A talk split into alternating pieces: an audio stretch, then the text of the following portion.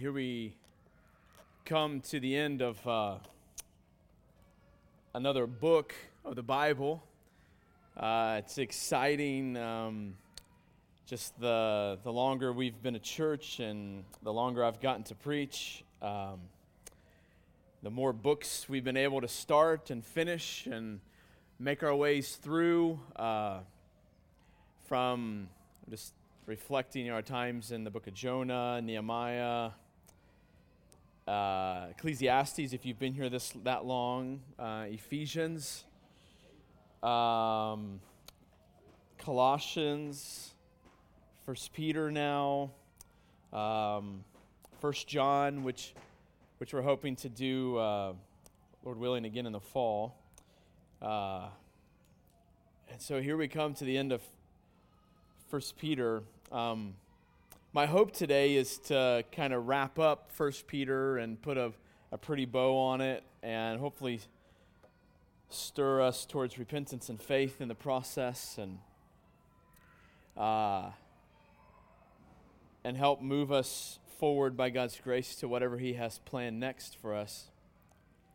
Um, I pray that First Peter has been a blessing to you. I hope that it's challenged your heart, that it's uh, led you to repentance and faith and to behold God in a way like you've not done thus far. Um, it has been a dear book to, to my heart. Someone said to me a few weeks ago, You're really enjoying First Peter, aren't you? Uh, I said, Yes, I am. I. Uh, yeah, The as you get to spend, I hope you do this at home too, as you spend time beyond just Sunday mornings in a book and you spend weeks inside of a book, you, you get to know, I think, better the heart of God and his plan for his people and his desires. Um, so, anyways, I pray that's been the case for you.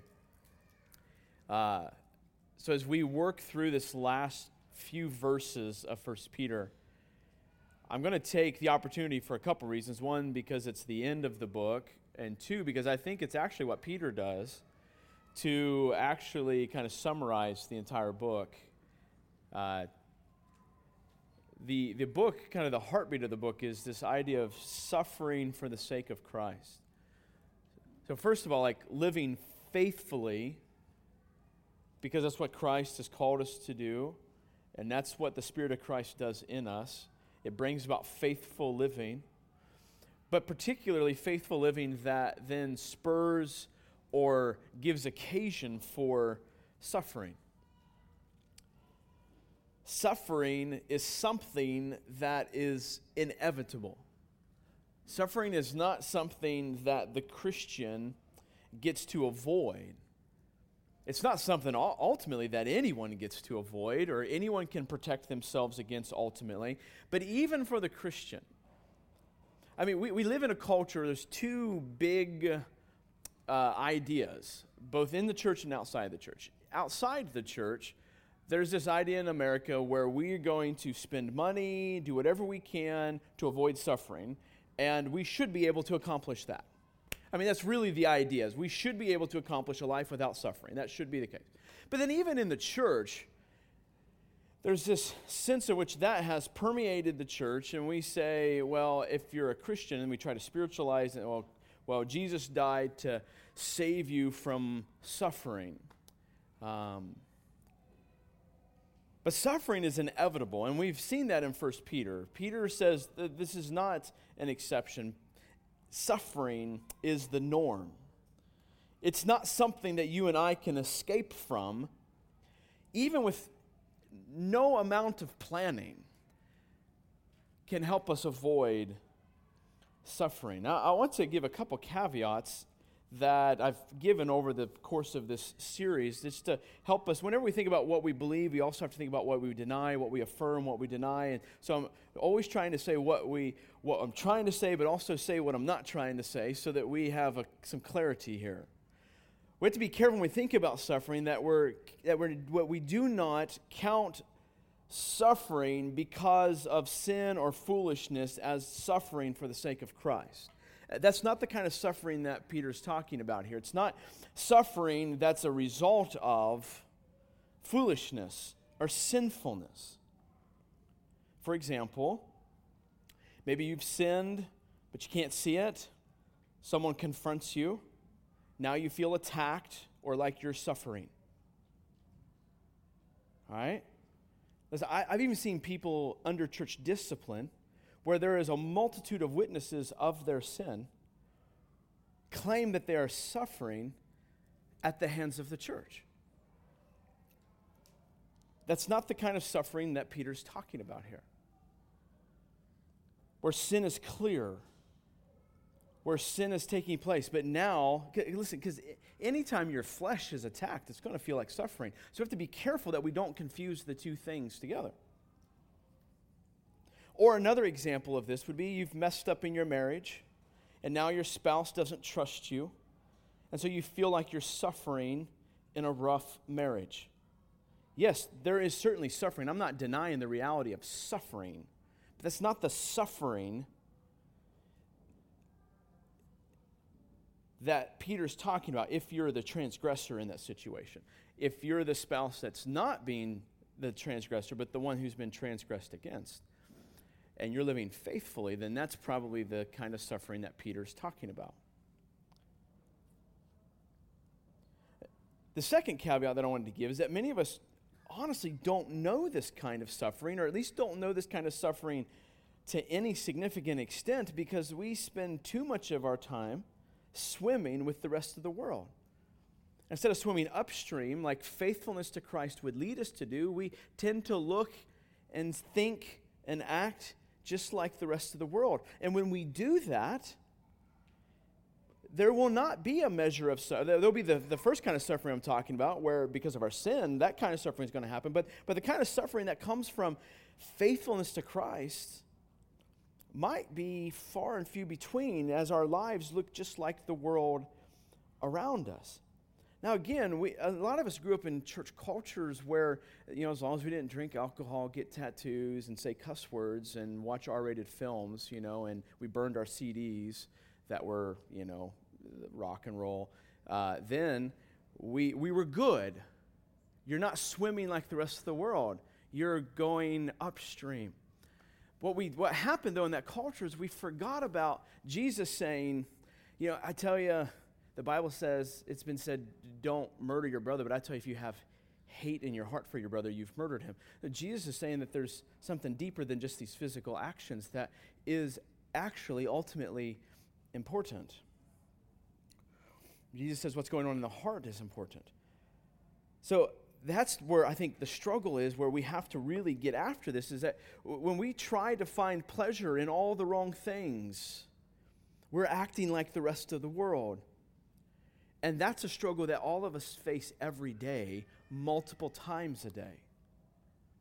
Some examples might be finding pleasure, our ultimate satisfaction in maybe our kids acting a certain way or things like sex, money, retirement, planning for the future. These are all things that are not necessarily bad, but when they become ultimate things, our lives begin to look just like the rest of the world, even though we may not have the bowl as dirty on the outside as others.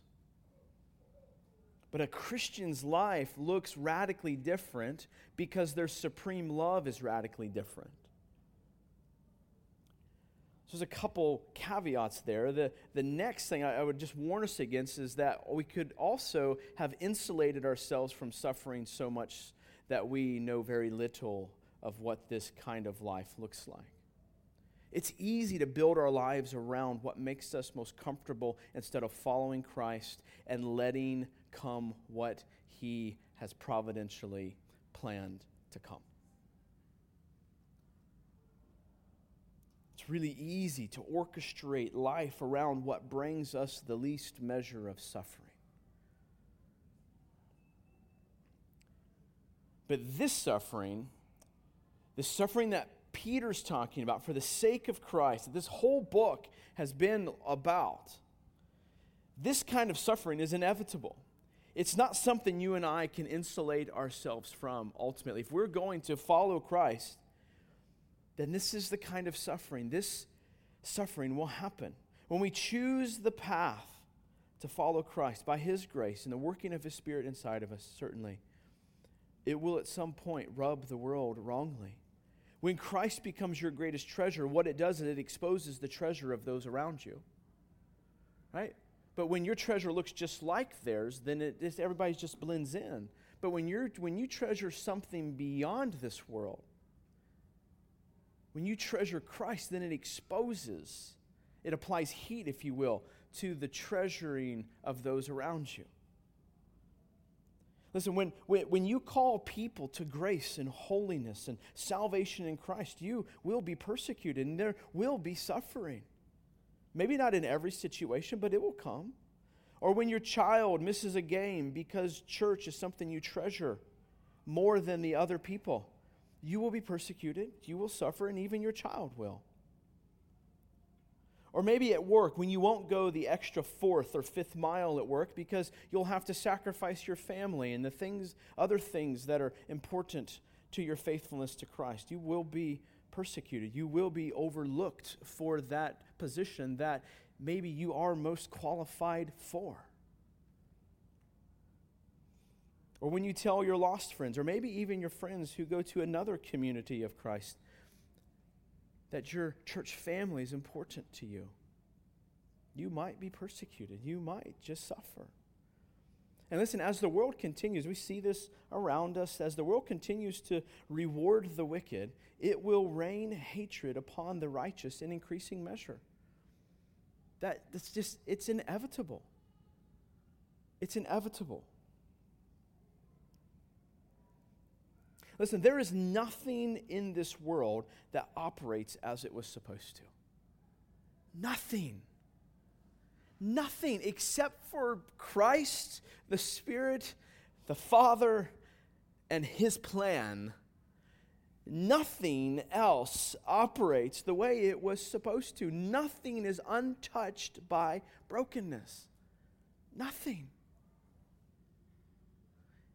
Even God's perfection interacts with brokenness.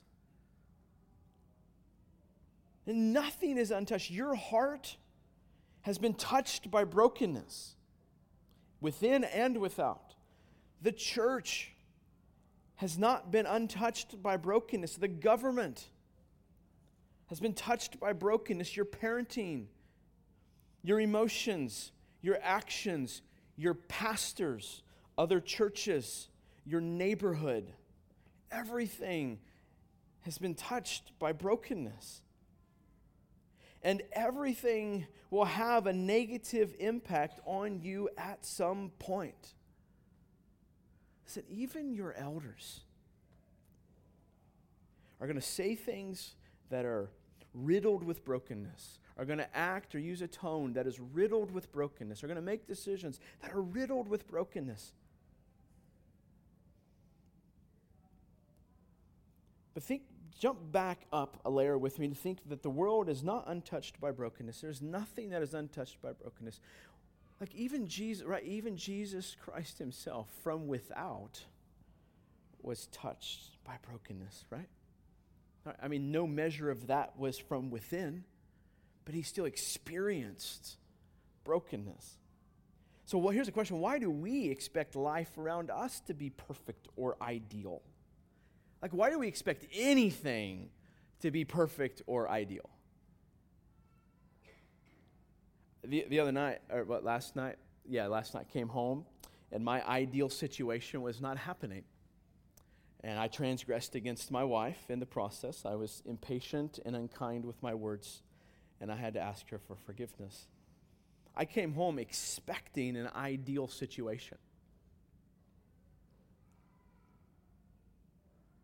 Listen, life is, it's not, it's not the way the world is. It's never going to meet your preferences. And if it does, it will only for a short time because, trust me, your preferences will shift. Or the brokenness of that situation could increase, or things will change.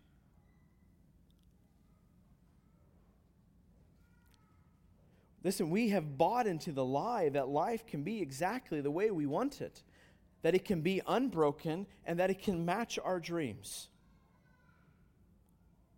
What is that?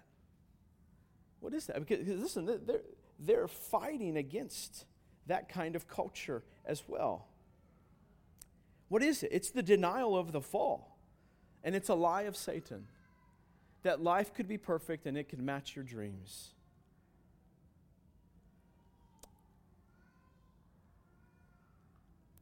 In the midst of this scenario, in the midst of this kind of struggle, Peter, as these people are trying to walk faithfully to the Lord over all these chapters, as he is exhorting them to walk faithfully, he, and they're, they're facing great persecution, even threatening of their lives and, and removal from social positions and jobs and things like that. What Peter does, and we saw this at the very, very beginning, what Peter does is he gives them marching orders. We would expect that in the midst of someone suffering, that we would give them some sort of soft love notes that are encouraging them to continue walking, right? And certainly there is encouraging words in here from Peter, but Peter understands that one of the worst things that you and I could do in the midst of our struggles is meditate on our struggles. In the midst of suffering, one of the worst things we can do is meditate on our suffering. Certainly, we need to think through the suffering. We need to think critically and, and, and biblically through the suffering. But we don't set our eyes on the suffering and let our heart linger on the suffering. There is something else that's greater than the suffering that we are called to do. And Peter, being a good pastor, knows this.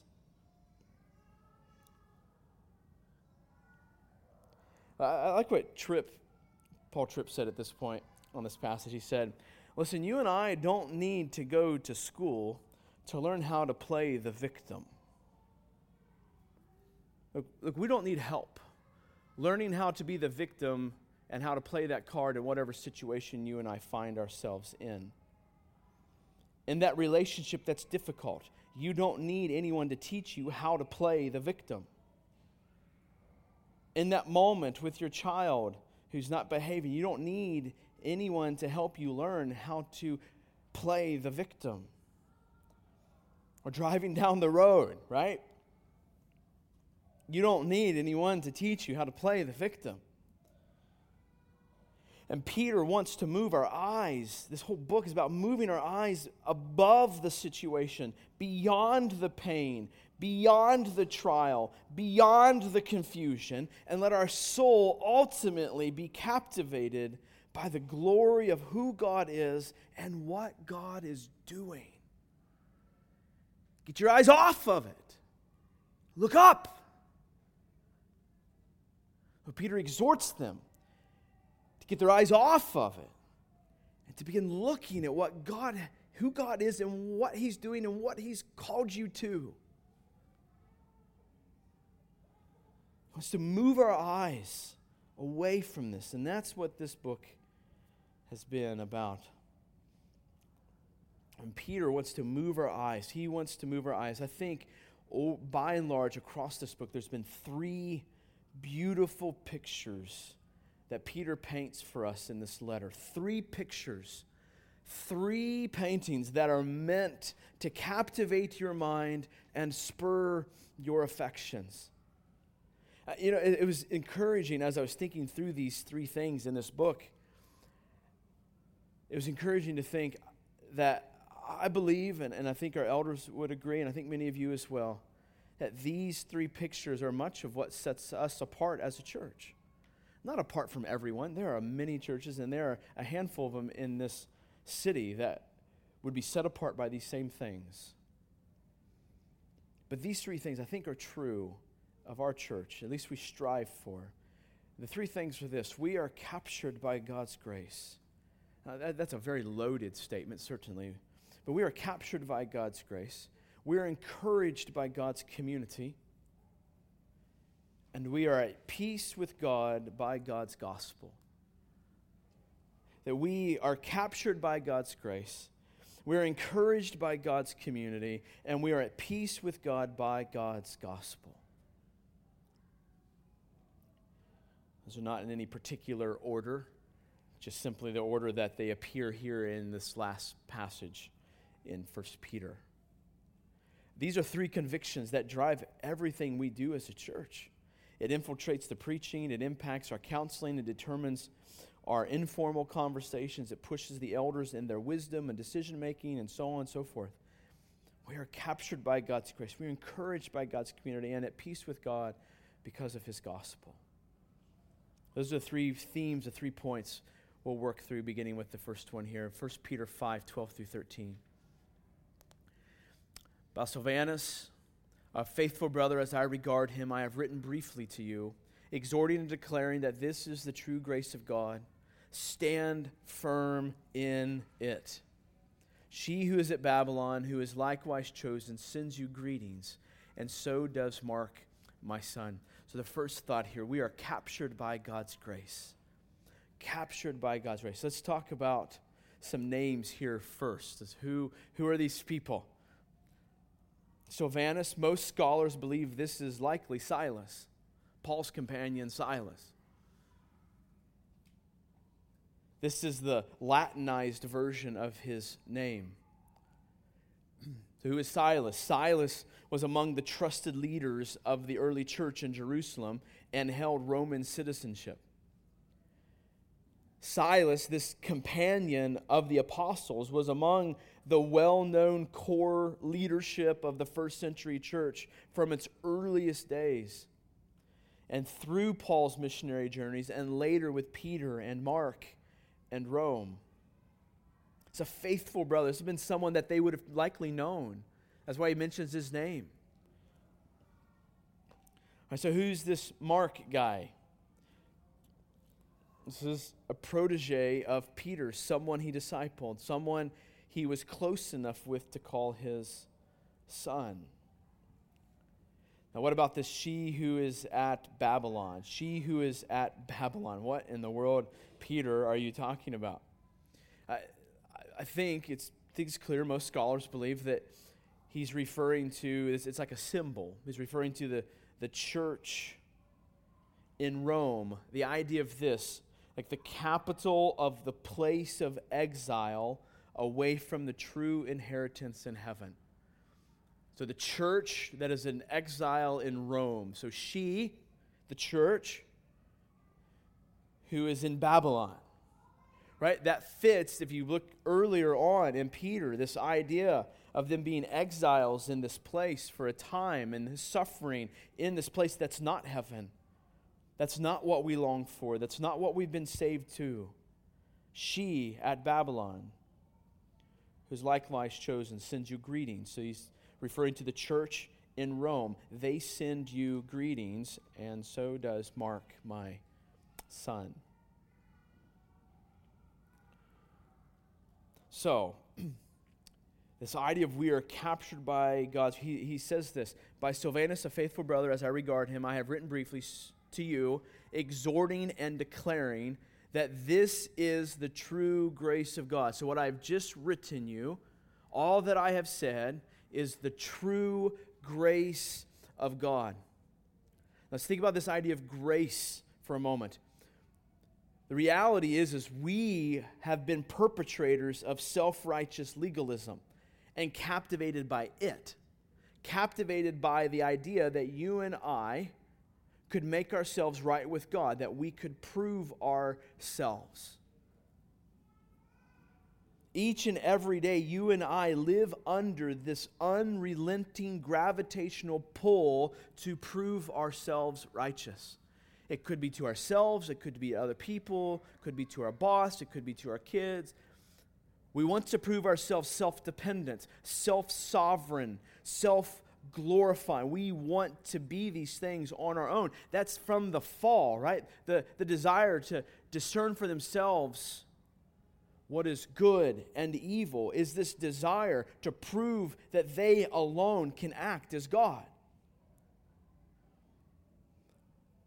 So, examples when you struggle to confess your sin, it's because of legalism right? Because if I confess my sin, then I confess the reality that I am not worthy of glory myself.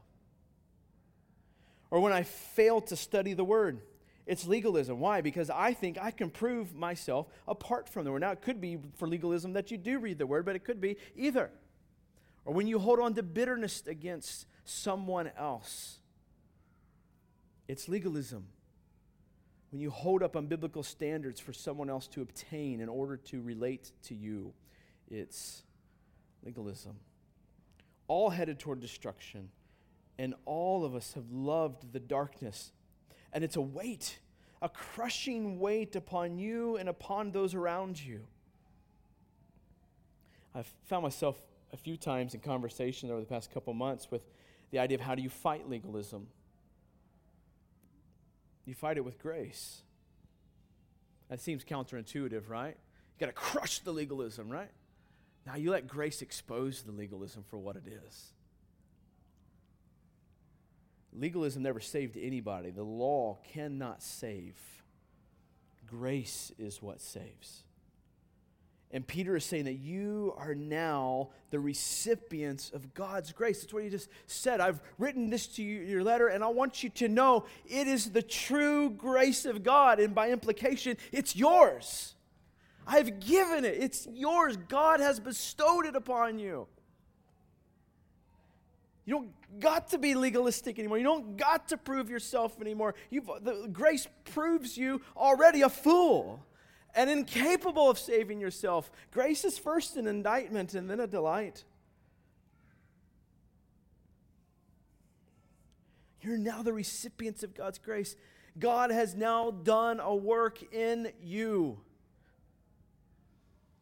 You now have a reason to get up in the morning, a reason for hope in the darkest of times. You have a reason to study a word. You have a reason to lay your life down for that other person. You have a reason to be open about your struggles. You have a reason to walk next door to that broken neighbor. You are now the recipients of the true grace of God. Peter is saying, You can suffer and suffer well because you have the true grace of God. You see, grace changes us. I want to read to you this quote from John Piper. It says this Then something miraculous happened. It was like the opening of the eyes of the blind during the golden dawn. First, the stunned silence before the unspeakable beauty of holiness, then a shock and terror that we had actually loved the darkness. Then the settling stillness of joy that this is the soul's end. The quest is over we would give anything if we might be granted to live in the presence of this glory forever and ever. This is what grace has done to God's people. By His grace, creates a longing that we could just simply be in His presence forever. it opens our eyes to see the glory of God around us, even amidst the brokenness. Listen, there is grace for everything you have been called to do. Everything. No matter how big or how small. Tripp gave this example. So when I'm walking, it spoke right to my heart, maybe it will yours. So when I'm walking down the hallway to deal with that child at nighttime for the 10th time, there is grace for that situation when I'm going to work and I know I'm not received well for my faith, there's grace for that situation. When I face that temptation once again, there is grace for that situation. I know I don't have the wisdom. I know I don't have the strength on my own, but the grace of God is with me. Did you hear those words? Because those are crucial. I don't have enough wisdom. I don't have the strength on my own to do, but I have the grace of God, and it is with me. There's grace for your marriage. There's grace for late nights on the edge of your bed when you feel all alone. There's grace for those later years in life when the body grows weak and you don't look forward to the next day. There's grace when it comes to trusting your leaders. There's grace to become united with another body of Christ. There is grace to worship in a new space. There's grace. There's grace. There is grace. I wrote in my notes look to the person next to you and say, There is grace. Do it. There we go. Now we feel a little charismatic for a moment. Now we can go back to being Baptist. I know, it's a little rough. It's a little rough. Some of you are like, oh, but. Yeah, I was right. Don was back in the bag. Go, there's grace, brother. There's grace.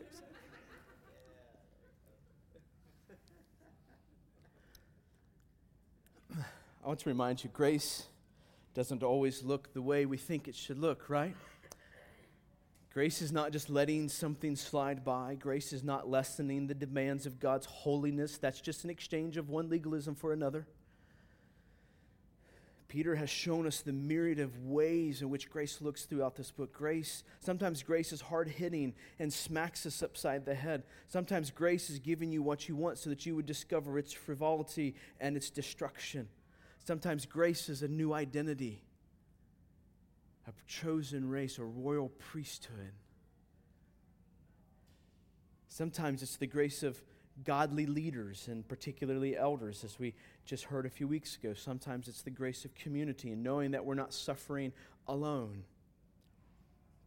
Do you understand that because of grace, you are never, ever, ever, ever in a situation without your Lord? Ever.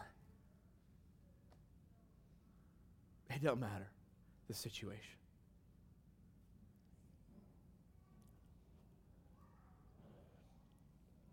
If you are struggling with fear and anxiety,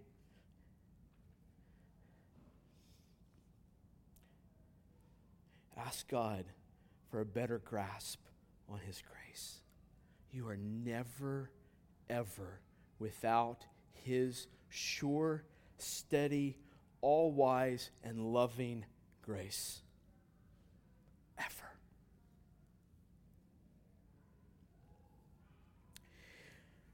First Peter 5 14, the first part, he says, Greet one another with the kiss of love, right?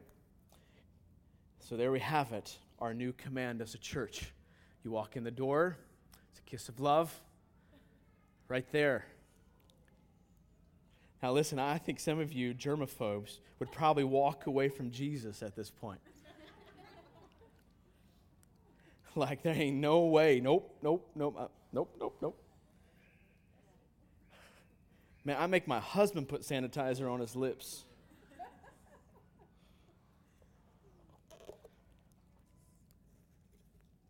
Here's Peter's point the community of God is necessary in the life of a believer. The intimate, love filled, driven, gospel centered community of God is necessary for a believer. Uh, if you, where do you get that from this? I think he's alluding to what he said. This is just the outworking of what he has said thus far in 1 Peter. You can go back and look at all the times he references the life of community of a believer and leaders in the community of a believer and not suffering alone and so on and so forth. So, listen, we are encouraged by God's community. We are captivated by His grace. We are encouraged by God's community. listen, it's simply not possible for us to make it on our own. The world is a harsh place. Opposition is hard, rejection is difficult. And if you're going to swim upstream for any length of time against the current, you cannot do it without the encouragement of God's community. Listen, the, the, the proclivity of your heart is to swim with everybody else. It'd just be easier that way. Peter understands this. He knows in, in, in our hard how hard it is, even in our individualistic culture and our fleshly drive to prove ourselves. He understands. But if you're going to truly live for Christ, then you will need God's community. You will need His people. You will need His body. Now, now, a couple of things here. Like some of you, let me speak to you for a moment. Some of you don't feel worthy of God's community. Some of you, like Peter, say, You can't wash my feet, Jesus. I've got to clean myself up.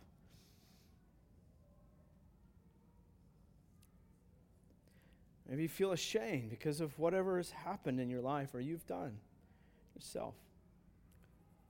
Or maybe ashamed because you, we can't overcome this or that and we struggle. And But listen, listen, listen, listen, listen to me. There is grace in the community of God.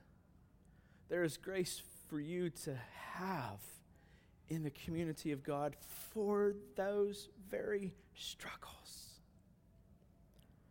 Jesus took your shame, He took it. It's gone.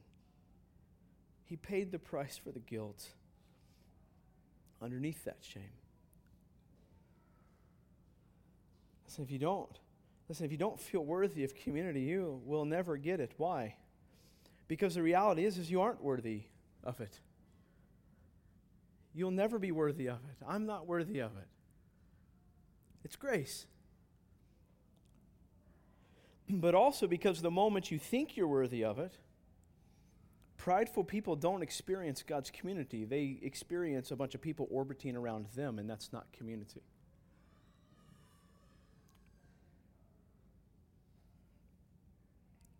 I also want to encourage you. It's uh, well, actually, before I move on, First Peter 2, verse 9, he says to you, You are a royal priesthood, a holy nation.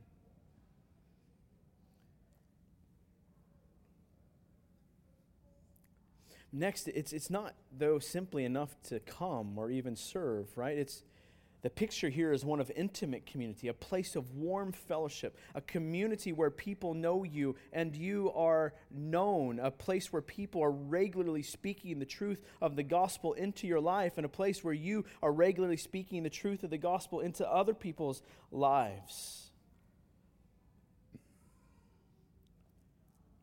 Peter calls us in chapter 2 again, this royal priesthood section, he calls us a people. You're a people, a collection of of people, a community that God has put aside for, or brought to himself and set aside for himself. Listen, needy and broken people gather here every Sunday. We are all beaten up by the struggles and the brokenness of this world. There is an opportunity to love others every day of the week. What are you, what am I so preoccupied with that we can't give a holy kiss to someone else? Too afraid of getting sick? Too afraid of this getting in the way of your plans? Too afraid it might be uncomfortable.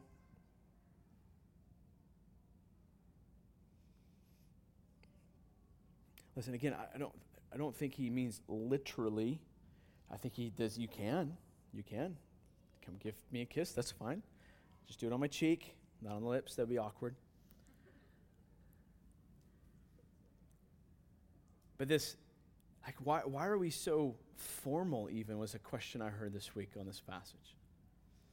Listen, love is a commitment, always looking for opportunities to express it, to give it, to show it. Always. Listen, you should never walk out of this gathering or any other gathering of this church feeling unloved. If you do, we need to work harder. On the other hand, you should never walk out of this gathering or any other gathering we have without making others feel loved greet one another. Spur this kind of culture on. We need to have a sensitivity and a love for one another as we struggle through the hardships of life. Then, the rest of verse 14, Peter says this Peace to all of you who are in Christ. Peace to all of you who are in Christ. This third beautiful picture. Listen, we were created to live at peace with God. Adam and Eve were created to this. We were to live then as their offspring at peace with God. Each of us in this deep, this deep, loving, unhindered, no tension whatsoever, this blissful, peaceful relationship with our Creator, where He would walk in the cool of the day with us and commune unhindered, or with community unhindered. We're created for this. In each of us is this deep, intrinsic longing to be in relationship with our Creator. I think we see glimpses of this reality when you think about the fact that we all want to be a part of something bigger than ourselves. We're unwilling to settle for ordinary or now, obviously, that can become an idolatry if, if, it's sought in the wrong place, but at its core, God has created us with this good desire for something bigger than us, to, to be at peace with our Creator. It's something He has stamped on the very core of our souls. We're created to live at peace with each other, with, with creation, and, and with God's image bearers, to live without tension, to live without brokenness, to live in communion with Him, each other, and beyond. We know this longing so well. That's why we run from tension. That's why we don't want to have the hard conversations. It's why we, we just want to pretend like everything's okay. And because we want to be at peace. And we, so we grasp for whatever inkling of peace we can find. Listen, the final beautiful picture in 1 Peter is this that, is that the people who may not know peace through their circumstances can know the peace of God through Christ. Those who may not be able to see or feel the release in this world, which, by the way, is none of us, can know that they are at peace with God because of Christ. We're at peace with God because of His gospel. Now, now my operating assumption here is the, that we have accepted Christ, that Christ has come, that God has given us new birth. So this is not everyone. I don't mean we, as in all of the world, is at peace with God. Listen to what Peter says Peace to all of you who are what? In Christ. He doesn't say peace to all of you and all of your friends and all of your neighbors and so on. He's a peace to those who are in Christ. There's an exclusivity to it. So we are at peace with God because of his gospel. That's what I mean by his gospel, this being in Christ. Listen, life is the hardest when you and I are at odds with God. It doesn't matter what measure of suffering you are going through, nothing is as bad or nothing makes life as difficult as being at war with the God who has created you. Listen, Ephesians 2 tells us that we were enemies of God, right? Following the course of this world, enemies with God. That's the worst place to be.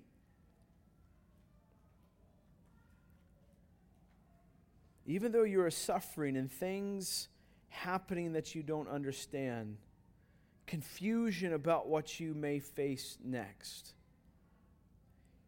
Here's the question Are you at peace with God?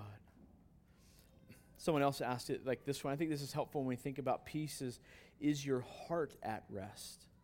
Are you at rest? So peace and rest are these things that, that go very closely together. It's a good test question for knowing if you, or for discerning if, do I know the peace that Peter's talking about here? Is, is does my heart rest? Not at rest because you are strong, not at rest because you are wise, or not at rest because you've been able to cobble together enough control that you think you can handle it. That's not the rest I'm talking about, but rest in the presence and the power of the person of grace, Jesus Christ. Do I have rest because I know He died to bring me peace with God?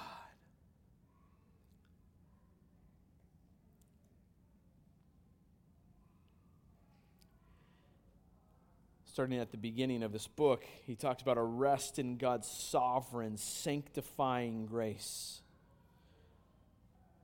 He goes on to talk about how it won't quit doing its work. God will finish this sanctifying work by his grace.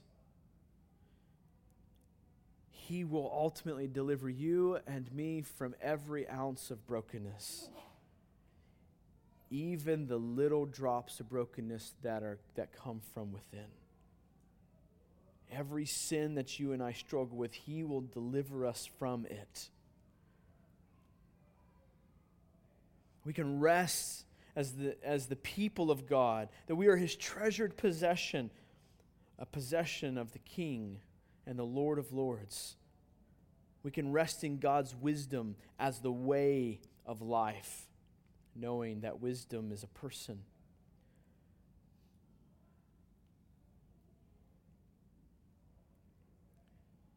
Listen, He knows how fickle and self oriented we can be. But we can rest in His authority and His exercise of it in our lives. Listen, this, this idea of this peace with God and His grace unhindered, God's promise is this I will not lose you to the difficulties of life, to Satan, a broken world, a broken church, a broken government. I will not lose you to the difficulties of this life. You are at peace with God, those who are in Christ. God says, You are mine. Listen, when life gets hard, what are you afraid of? What are you afraid of when life gets hard? You have nothing to be afraid of. You are His, and nothing can change that for all of eternity. What's He say? Stand firm in this grace. And you have this grace because Jesus has made peace between you and God by his death. And listen, you and I can be at peace with God when He works in us this reality that Christ becomes our greatest treasure.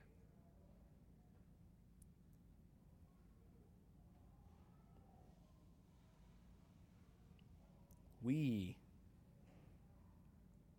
are His once we are in Christ. He dies for us, He died for us. The greatest suffering was experienced by Christ. And the greatest suffering of Christ was not the rejection of his friends, was not the cat of nine tails, was not the nails in his hands or the thorns in his brow. The greatest suffering Christ experienced was the wrath and rejection of his Father that was not due to him, but was due to you and due to me. He underwent the greatest suffering of all time so that you and I would never experience the greatest suffering of all time.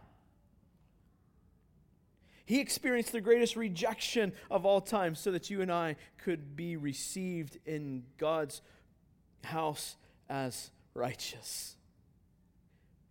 Jesus experienced broken community with God so that we could be welcomed into the community of God and he took the pain and outcome of war with God so that all you and I would ever know is peace.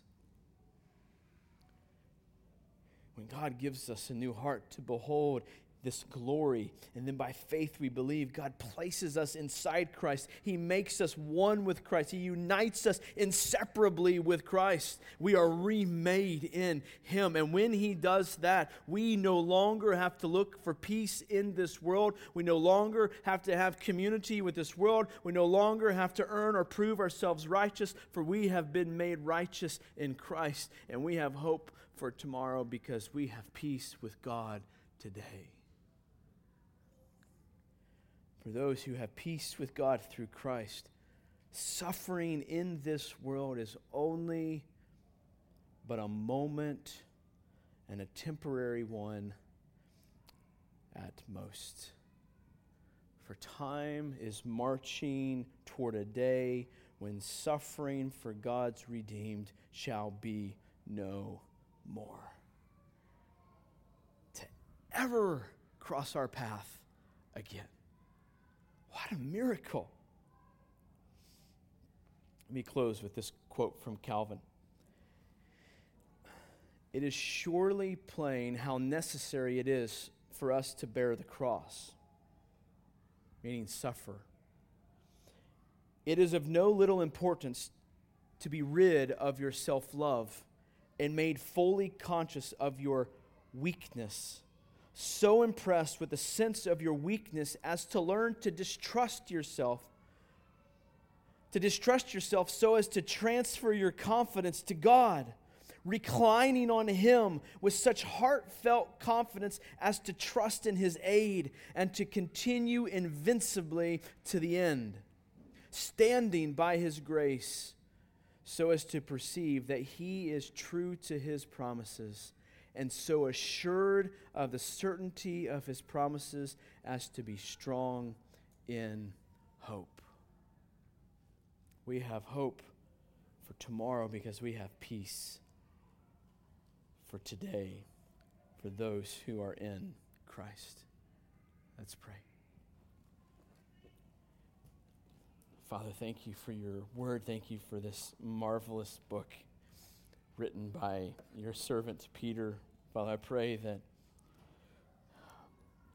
it would permeate our unbelieving hearts, that it would spur right belief and that right belief would spur appropriate affections. That we would be your people who worship you in spirit and in truth. That we would love you more than anything else on this earth. For then, and rightly, then we can steward both the things you have given and the things you've called us to. For then, even in the midst of suffering, what can be more precious to us would be Jesus and not just the way out of suffering. I love you. It's in Jesus' name.